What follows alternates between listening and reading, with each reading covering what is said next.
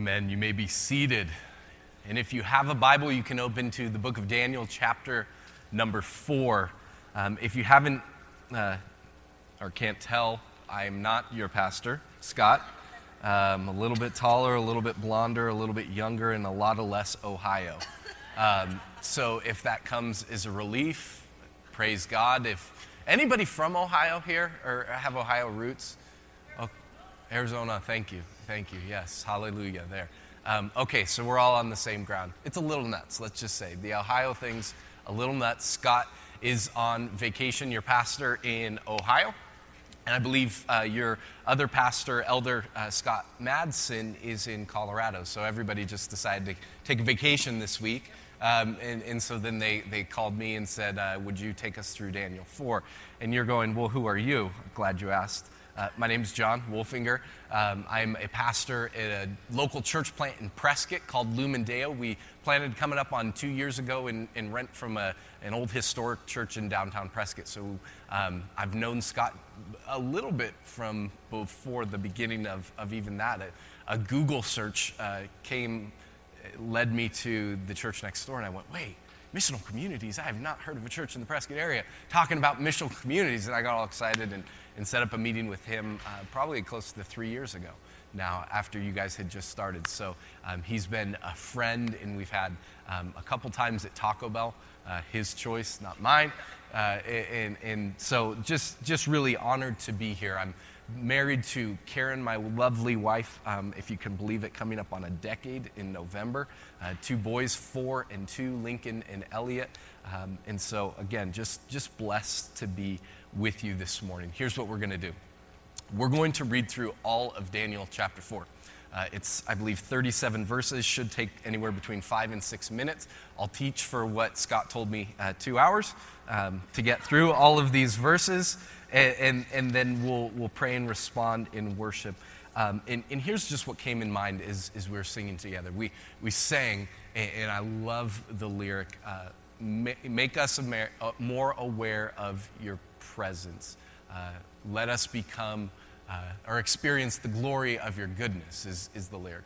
Make us more aware of the, the glory of your presence, presence and, and experience your goodness. And, and we desire that, right? Like we want to experience God.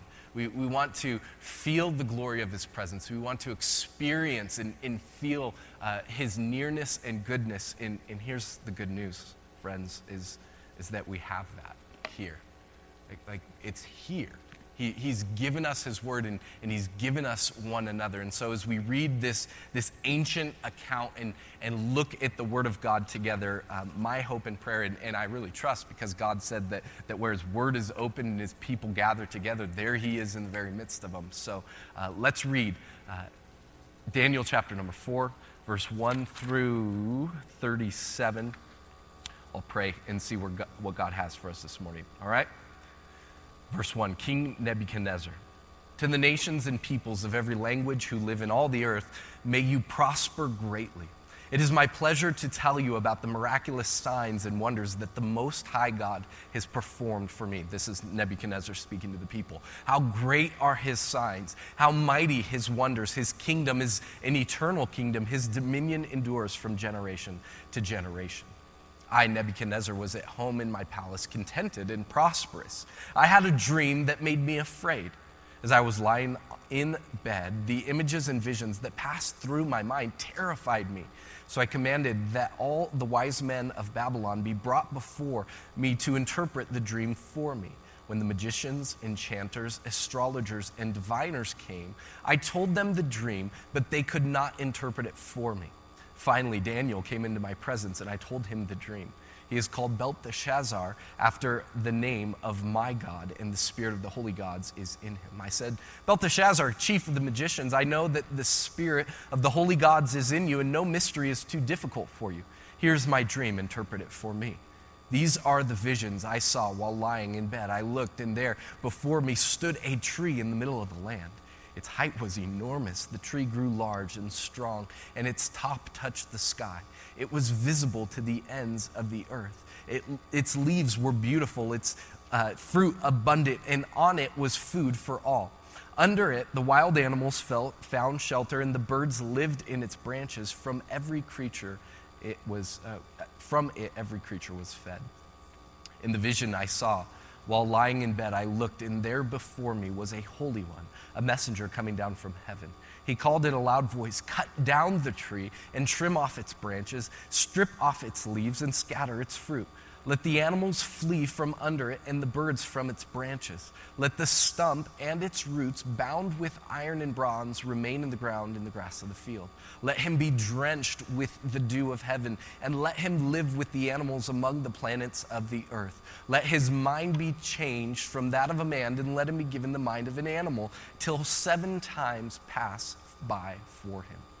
The decision is announced by messengers, and the Holy Ones declared the verdict so that the living may know that the Most High is sovereign over all kingdoms on the earth and gives them uh, to anyone he wishes and sets over them the lowliest of people. This is the dream that I, King Nebuchadnezzar, had. Now, Belteshazzar, tell me what it means, for none of the wise men in my kingdom can interpret it for me, but you can because the Spirit of the holy gods is in you. Then Daniel, also called Belteshazzar, was greatly perplexed for a time, and his thoughts terrified him. So the king said, Belteshazzar, do not let the dream or its meaning alarm you.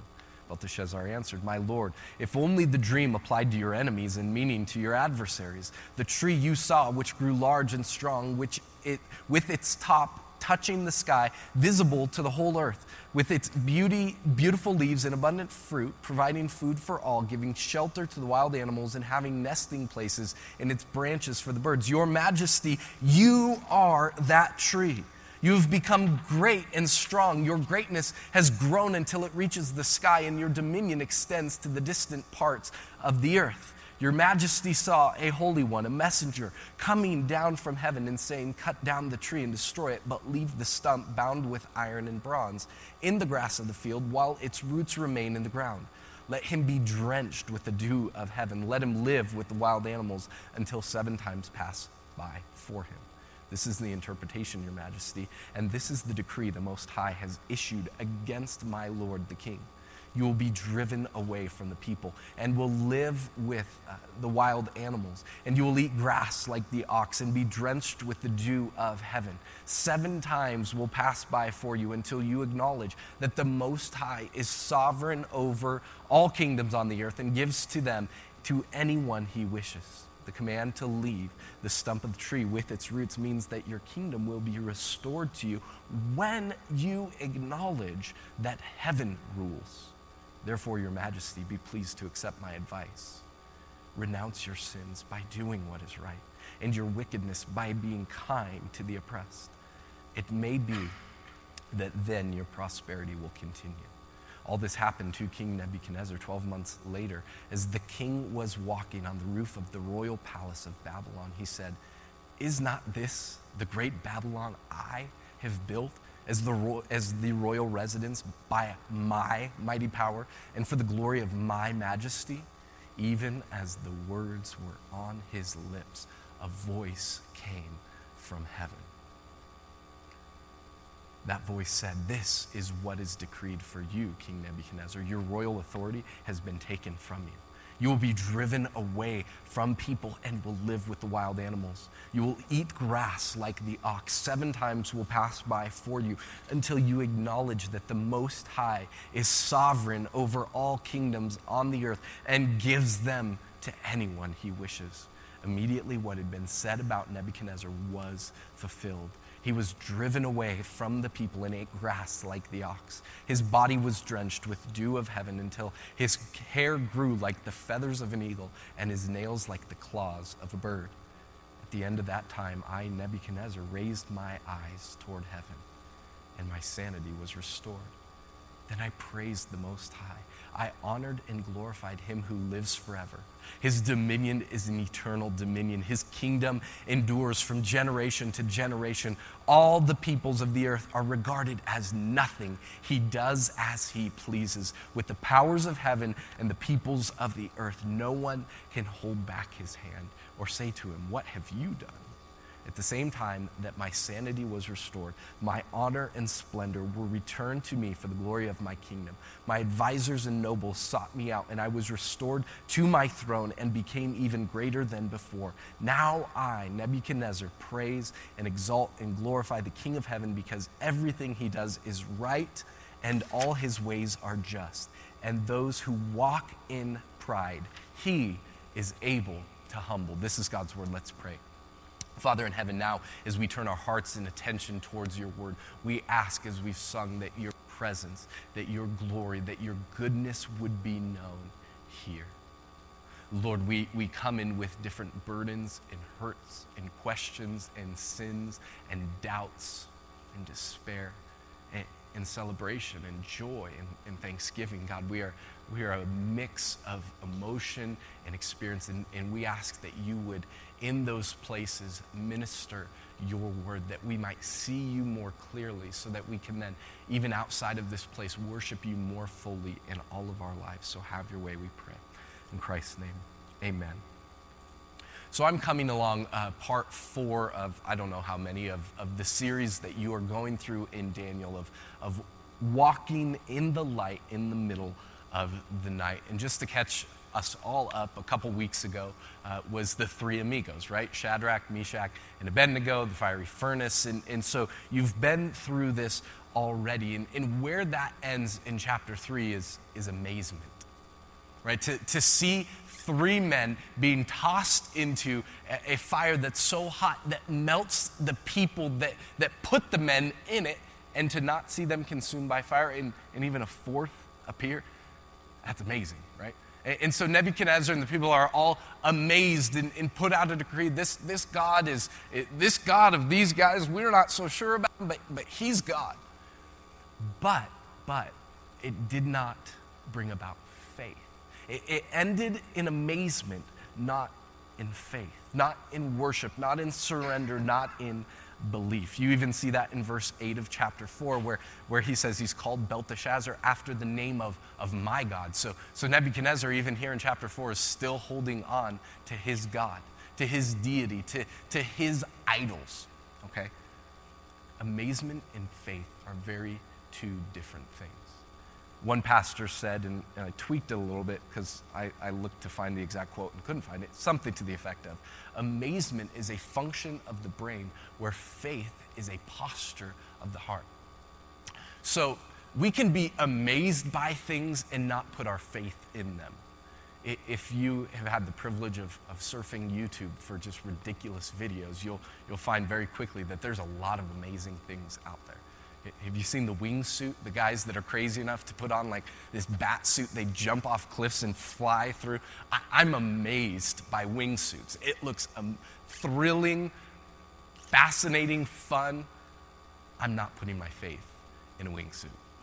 I got a wife and two kids at home. I want to live, not die. So, so I'm amazed by them, but, but I'm not going to put my faith in them. If you want, uh, me and my, my, my four year old and I, uh, just, just YouTube, crocodile eats. And, and now you're a sick man, maybe a little bit, but, but we were fascinated just seeing crocodiles eat all of these things. Amazed, but I'm not going to go out into the wild to go see that, right? So, so amazement and faith are two very different things.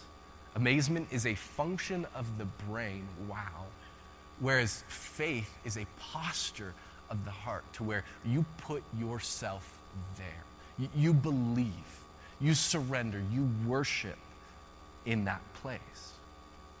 The king is amazed, but there's no faith, there's no trust, there's no worship of this God of the Bible. In fact, his, his heart is, is filled with, with pride. And, and the title Scott gave for this week is Because God is Sovereign, I Will Live with Humility. And what we're going to see through this account is that only when we see that God is King, and not just see it with, with our brain or go, yeah, I acknowledge there's a creator, he's great and all. But when we place our faith, our trust, our all in him, that is the only way that we will grow in humility.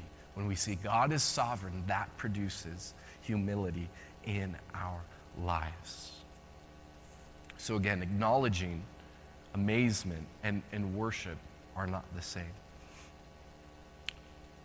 And as I was looking through this passage, uh, even in my own heart, I was somewhat stirred and, and just brought to the awareness of, of this can be any one of us coming into this place today. Um, it's very easy to go through the routine of, of church gatherings, of, of missional community of this life, and just become numb to worshiping God. Uh, we, it just becomes kind of a function, a routine, a, a, a thing that we do that is in our culture. And so I think the prayer of David that, that he lays out at the end of Psalm 139, Psalm 139 is a great psalm where, where he talks about the grandness of God's knowledge towards his people, his, his thoughts, the intricacy of him knitting us together in our mother's womb. And then at the end of Psalm 139, he says, So, so search my heart, O God, and, and know me, try me and, and see if there's any wicked way in me and lead me in the way everlasting. And that's my prayer for us is that we wouldn't just come to a place and going, well, you know what, I learned some more about Daniel today. But, but that we would be brought again and anew to a place of worship in our hearts. So, running through this narrative, we see God is sovereign. That is, He is ruler, He is supreme, He is, he is Lord. And that's a term that's a little bit lost in us in, in America because we're a democracy, right? If the President of the United States would say, I am the ruler over all of you, you're going to be like, yeah, impeachment. That's, that's not going to fly. But, but so this idea of sovereign is, is ruler, it's supreme, it's king. It is no one like God. He's sovereign, and that produces humility. So here's, here's a timeline. Uh, it's been about 30 to 40 years since Daniel went on a diet in chapter 1, right? Daniel and his friends go, We're going to eat vegetables.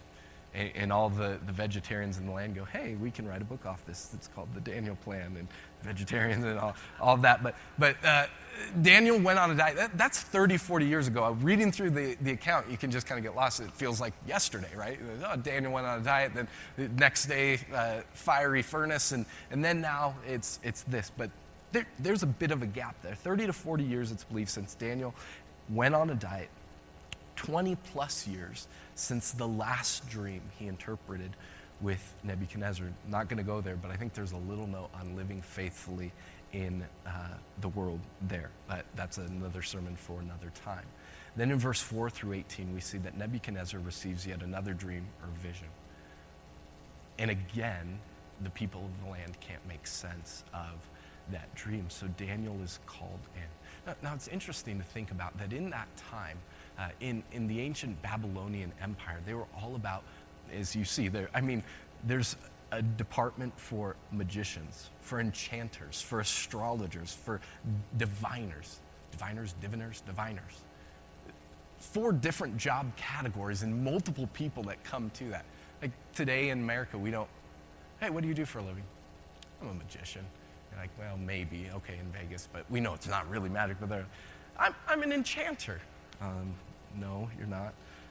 Astro- like, we don't have these categories. Um, but what's interesting is we do have categories for, for idolatry in our time in jobs working around. So, so this is, a, follow this train of thought. In there, they're fascinated by, by dreams, by visions, by, by astrology and all that. And so there's jobs around it. What are the idols of our day? Well, I would say consumerism individuality and, and um, possessing all that you can. And you know what? We have a lot of jobs surrounding those things. And in fact, some of you are probably in those industries of, of customer service, of, of sales, of uh, whether that be contracting or, or realty. And, and, what's interesting is it's not that God is, is first and foremost like going to say, I'm just going to wipe it all out. But he's going, no, I'm going to put faithful people in those places to be representatives of me. God placed Daniel there for that time to speak the good news of God being sovereign. And here today, like, like my, my friend Eric, we serve together on, on the board, he, he works in spas. If there's any sign that we are a culture that values uh, leisure and self, it's a spa. And he'll sell it, well, it's for your health. You got a bad back, there's a spa, it'll, it'll help you out, it's good. Yeah, um, and I'm not going to rip on him, but, but he's in that place, right? He's in, he's in that place. Now, are spas inherently evil? No. Do people get spas for idolatrous reasons? Yeah, absolutely. So, does that mean Eric should never sell a spa again? No. It means that he's to be a faithful presence there. And so too with you, where God has placed you, to be a faithful presence. We're in different days. There's still jobs around, idols of consumerism, individuality. And, and what's amazing is God breaks through using his people in those places. So in that dream, Nebuchadnezzar sees a big old tree and then it's cut down. Why? Well, the messenger comes in verse 17 of chapter 4 says that the living may know that the Most High is sovereign over all the kingdoms on the earth and gives to them, uh, to anyone he wishes. Basically, that God is king. This vision is given so that you may see that God is king and ruler. So, what God is doing here in this dream is, is breaking through with his grace. What did Nebuchadnezzar deserve? I, I mean, you just sense later on in the story his arrogance, his pride, his, his self centeredness that I'm so great. I built this kingdom by the might of my hand and my deeds. And I'm going, God, just kill him now, right? Just wipe him out. This is ridiculous. But God breaks through with grace, and so too throughout all of Scripture. If you run through the narrative quickly of Genesis to Revelation, you see creation. God created all things good. Then you see the fall. People have rebelled. Adam and Eve rebelled, and so too everybody since then has rebelled against God. You have, I have, we all have. But then there's this story of redemption that is weaved through the whole story of Scripture creation, fall, redemption, and then one day restoration. The whole story is that of grace. And this little story in Daniel chapter 4 is, is a little bit of a reflection of the whole. When he says that you may know God is sovereign, that's the entire story of Scripture. Why did Jesus come? Well, or, or, and why are these things recorded for us in Scripture? John would tell us in John chapter 20, verse 30. Now, Jesus did many other signs in the presence of his disciples, which are not written in this book, but these are written. Why? So that you may believe. You may believe that Jesus is the Christ, the Son of God, and that by believing you may have life in his name. And so, as God is leading this prideful, arrogant king, Nebuchadnezzar, to go, I'm doing this so you might see. And not just see and know with your brain, but that your heart may be led into a place of faith. So, too, that's why Jesus came. Jesus came to, to save and redeem and reconcile. Why? So we could go, oh, Jesus was a really good guy. Yeah, Jesus, he's a good teacher. No, that we might know and believe and have life. So Nebuchadnezzar says, Daniel, tell me. And in verse 19, we have uh, somewhat of kind of Daniel having a rut row kind of moment. So Nebuchadnezzar tells him the dream. Daniel goes, This is him. He's going to be chopped down. He's going to be like a wild beast in the field. And I know this king. I saw him throw my friends in a fire. I've, I've seen the, the anger, the, the hostility that this guy has towards anyone whom he opposes. And so, verse 19, then Daniel, he's greatly perplexed. Like, what do I do with this? His thoughts terrified him. You get why, right? These other guys just, they, they wouldn't worship the idols and they got thrown in the fire. So for Daniel to not just not worship the idols, but say, in my words, bro, you're going down. How's that going to go for him? So he's terrified. He's saying, This is the judgment. Basically, your kingdom's going to be stripped away from you and you're going to be homeless. You're going to be like a beast on the field. Sorry? He says it like it is. But, but notice, and, and this is huge he says all of this, interprets the dream with an invitation. He doesn't just say, King, you stink, you're prideful, and this is what you deserve. But he says, so, change, so turn, so trust in God. He says, don't go down this path. He gives him an invitation to turn from self and pride and his own kingdom to see and worship God as sovereign. So, so he speaks about the severity of sin, the severity of his pride, but he doesn't just leave it there. Now, there's a phrase in Christendom that says, well, let's just call a sin a sin. I agree with it wholeheartedly, but often it comes with the attitude that if somebody's wrong or somebody's living contrary to the gospel, then we're just going to tell them like it is. That's a sin. You're going to go to hell. The end. But Jesus, it says he was full of, of truth that sin is sin, hell is real, forever is a long time. But he's also full of grace and invitation and change. And so I always say that, that there's this kind of spectrum. There's, there's somewhat of the truth people and there's somewhat of the grace people. So, how many of you tend to be the truth people? I'm just going to say it like it is. No holds barred. I'm not going to hold back. But, but you can do that unlovingly, right? And, and you can ostracize people. I've had that experience with my family, especially early on in faith with, with my brother, just pressing him, pressing him, pressing him away. So some of you lean on, on the truth side and need to grow in, in grace. Other of you um, won't say anything. You go, well, I'm just going to love, but never speak. And so for those of you that are on that scale, you, you need to also tell the truth and, and speak the good news of Jesus. And so Daniel comes with truth and with grace. Verse 27 of Daniel 4 Therefore, your majesty, be pleased to accept my advice. Renounce your sins. He's speaking to one of, if not the most powerful men in all the world, and he's saying, Renounce your sins, turn away from this by doing what is right, and your wickedness by being kind to the oppressed. It may be that then your prosperity will continue. So, you know what he's calling him to? The word is repentance. And that word repentance, um, I want us to redeem. It's often uh, in our day and age, and, and maybe in your own heart, re- repentance is, is coupled or given a caricature of, of a, a street corner preacher, right? The person downtown that's telling everybody on Whiskey Row how terrible of a person they are, how bad their sins are, so they need to repent. So it kind of has this heavy handed judge throwing down the gavel uh,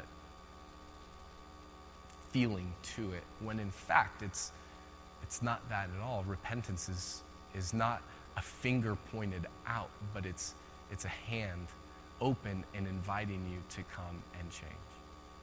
Repentance is one of the most beautiful words in our, in our dictionary because it's speaking that there's, there's grace extended to sinners to change, that forgiveness is offered in Christ. Let's redeem the word repentance in, in our own lives. When, when God reveals sin, we aren't crushed by it, but He's inviting us to change, inviting us to turn, inviting us to be transformed to look more like Jesus, to turn away Think about this. If we think of sin is, is that which steals and kills our joy, then repentance is turning away from all of that towards that which would give us joy and life and freedom.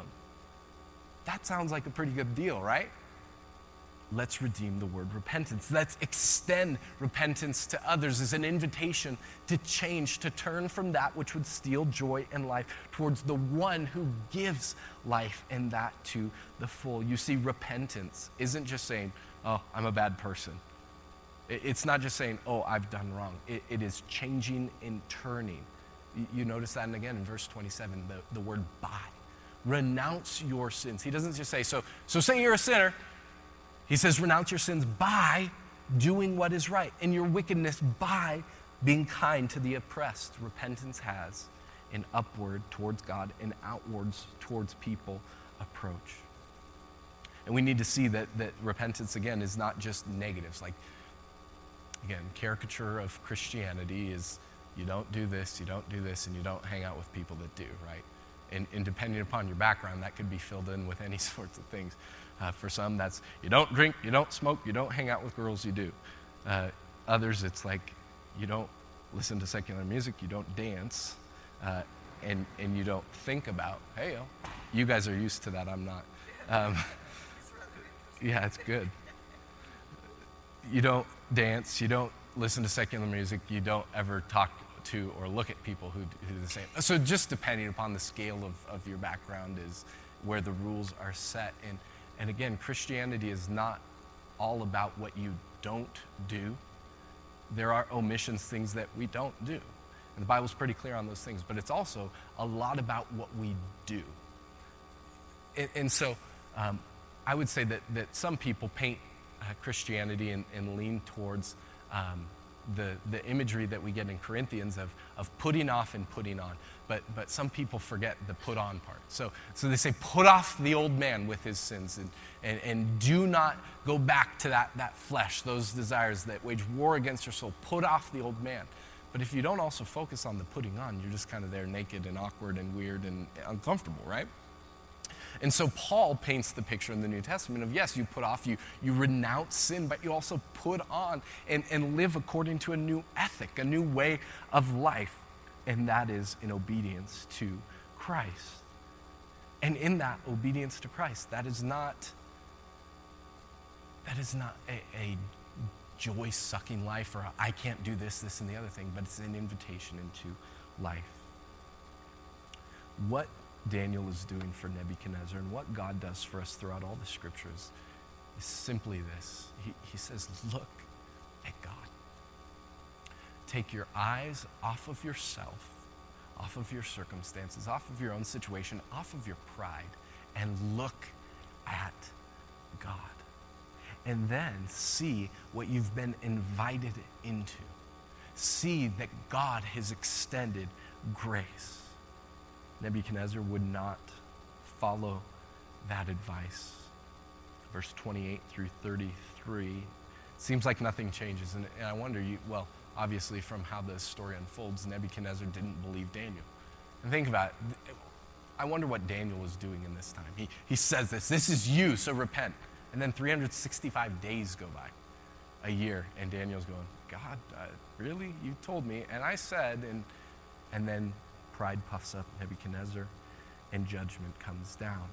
He goes from glory to shame, and it's believed for seven years. Seven years, no shower. Seven years, no haircut. Seven years, no nail trimming. In November, they call it No Shave November, right? Some of you may have participated, males, I hope. Um, yeah.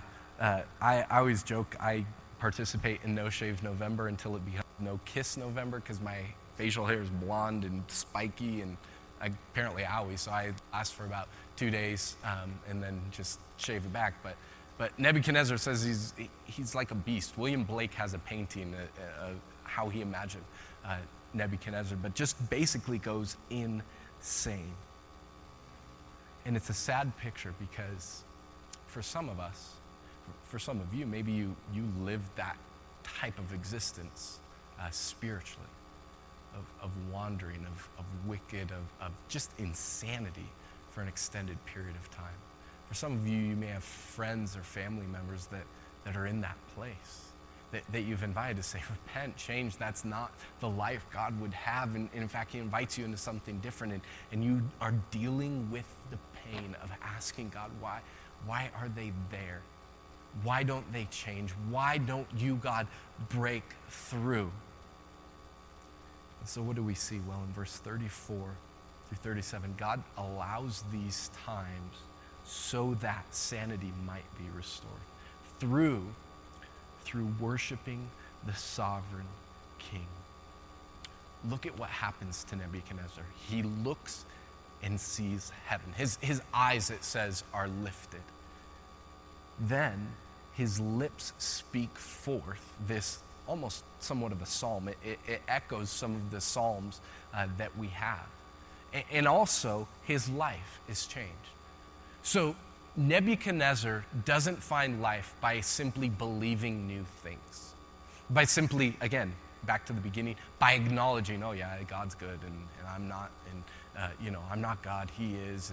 It's not my kingdom, it's His. But, but it's His eyes where He sees. They're up towards heaven, His lips in terms of what He speaks, and His life and how He lives. You see, the good news of God being sovereign produces something in all of life, meaning it affects every single area. It doesn't say, so Nebuchadnezzar came to his senses and went to church. Uh, Nebuchadnezzar got it all together and went to a missional community. While those things are great and good, that's part of the all encompassing aspect of life. All of his life is affected his eyes, his lips, and his life. In seeing the greatness of God, he is able to live in humility. So we must ask ourselves today what is the essence of pride? And how is pride raised up in our lives? As I was reading this week, uh, one person put it this way pride is plagiarism, it is attempting to grasp, grasp for ourselves the glory that is due another. So, some of you have worked in, in education, and, and plagiarism is basically the big no no, right? You, you don't steal another's work and claim it as your own. You get in trouble, you're confronted, it's, it's a big no. But that's what we do every day when we claim glory for ourselves instead of giving glory to God. When, when we try to build our own kingdom rather than living as representatives of God's kingdom in our life. And pride has affected us all. We are bent inward. We have all launched offensives against the King of the universe, God. But the true King has come. The true King has has come against all of those false kingdoms, and, and his kingdom is going forth.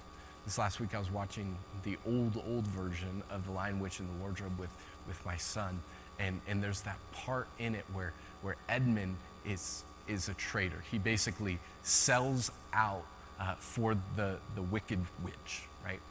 Of, of Narnia. And, and so she comes to Aslan, who's somewhat of a picture of Jesus, and says, his life is mine. She uses the language. He's a traitor. And, and so I get him. The, the, as C.S. Lewis puts it, the magic says that I get Edmund. His life is now mine because he's a traitor. And so what does Aslan do? He dies. He dies in the place of that traitor. He dies in the place of that one Edmund who had tried to build a kingdom for himself. And that's what Jesus has done for each and every one of us. Is he saw our trading basically saying, We're going to build our own kingdom. We're going to live for ourselves. Aren't we so great? In a micro way, with Nebuchadnezzar looking at everything and saying, I'm pretty great. I'm pretty good. I've worked pretty hard. I've earned it. Or we just say, I'm going to live for myself and, and myself and forget God. We've all done this. And so Jesus came. And Jesus is still giving this call. 2 Peter chapter 3, verse 9. We've, give, we've been given the fact that Jesus has promised that he's returning. We know that he has not yet because we're still in this world and it is broken and affected with sin. But here's why. If you ever wonder, God, why have you not just fixed it all? And you read the headlines, right? And, and you see the news, and, and I frequently ask, God, just why not now? Like, let's just finish this. You, you deal with all the sin, with all that's broken, with all that's wrong, with all that I read day after day after day after day. But it says this, but do not overlook this one fact, beloved, that with the Lord, one day is a, th- a thousand years, and a thousand years is one day. The Lord is not slow to fulfill his promise, as some count slowness, but is patient toward you, to- toward us, and towards those that don't yet know Jesus. He's not wishing that any should perish, but that all should reach repentance. The reason Jesus has not returned is because Jesus is still doing work presently. And the amazing thing about this story is that he does his work through his people, through you and through me, through his church, going forth, speaking the good news of this king and his kingdom in the earth. So we have work to do. He's sovereign, and to live in humility means that we follow after this. To not speak the gospel, friends, is an exercise in pride. You know that because you're saying, God, you, you don't need me. You, you, you can use somebody else. That's, that's pride because God has said, I'm not coming yet because I want people to repent. I want people to know. And I've placed you, like he placed Daniel, there to speak. If you're looking for resources on battling against pride in your own heart, I would recommend to you um, two particular works. They're both by the same title, so it's easy to remember Humility. Um, one is by C.J. Mahaney, a little bit of a newer book. And then there's an older book that you can get for like a dollar if you have a Kindle um, on Amazon called Humility by Andrew Murray. And Andrew Murray has a couple just really golden nuggets in there. And, and one of them is this that pride may die in you, or nothing of heaven can live in you. Pride may die in you, or nothing of heaven can live in you. And, and he couples it, and I ask the question so, how, how can pride die? Well, pride dies when we see Jesus. Because when we see Jesus, we realize who he is great God and King, Savior. And we realize that we are the ones that are in need, that we cannot save ourselves, that, that we are broken and stained and, full of sin and shame, but he is he's come. And so he says that, that Christ's humility is our salvation. Okay? So in Philippians chapter 2, Paul gives us the picture that, that though he was in the form of God, he did not consider equality with God a thing to be grasped, but Jesus emptied himself. He made himself of no reputation, coming in the form of a servant, and, and became obedient to the point of death, even death on the cross. So we have this, this image that Jesus humbled himself, came to heaven for salvation, right? So his humility is our salvation, but also his salvation is our humility. So when we see Jesus, we are humbled. So, how will you respond? Will you see God in your day to day life? Will, you not leave God in, in a school cafeteria slash gym for Sunday mornings, but will you seek and, and offer your life, as Romans 12 says, as a sacrifice to Him, holy and acceptable from Monday to Saturday? Will you join me in the fight of, of killing pride and cultivating humility by turning from sin and trusting in God, by living a continual life of repentance and faith, by living with the community of God to say, hey, where, where do you see pride? Where do you see self seeking, self serving? Where, where do you see needed change? And when we see Christ, together in the community, it produces humility. We, we need humility, and He provides that by giving us a clear glimpse. And what's amazing is that there's joy there. There's joy there. So, in Daniel 4, and we'll close with this. Think about Nebuchadnezzar looking back on this account. He spent seven years as a wild animal and went from having this glory to being just struck with shame. And seven years is a really long time. Especially back then, life expectancy was shorter than it is now. I mean, seven years is a long time. So, looking back, how do you think his perspective would be? Do you think it would be one, I, I don't ever want to talk about it? Man, that was rough man, why did God do that? Kind of bitterness. God, why couldn't you have just like done what you did to the Apostle Paul and just kind of send a light and that's it? Seven years, really? Here's what he says. So, so the letter starts from the end. Okay, so chapter 4, verse 2. It is my pleasure, he says, my pleasure to tell you about the miraculous signs and wonders the Most High God has performed for me. How great are his signs, how mighty his wonders. His kingdom is an eternal kingdom, his dominion endures. You see, when, when we're humbled by God, it may be painful in the moment, but when we see it, you're going to go, Thank you, God. And some of you might be in seasons of difficulty, of seasons of, of humbling in different ways, but you know why that is? So that you too may say, It is my pleasure to tell you. Nebuchadnezzar became an evangelist.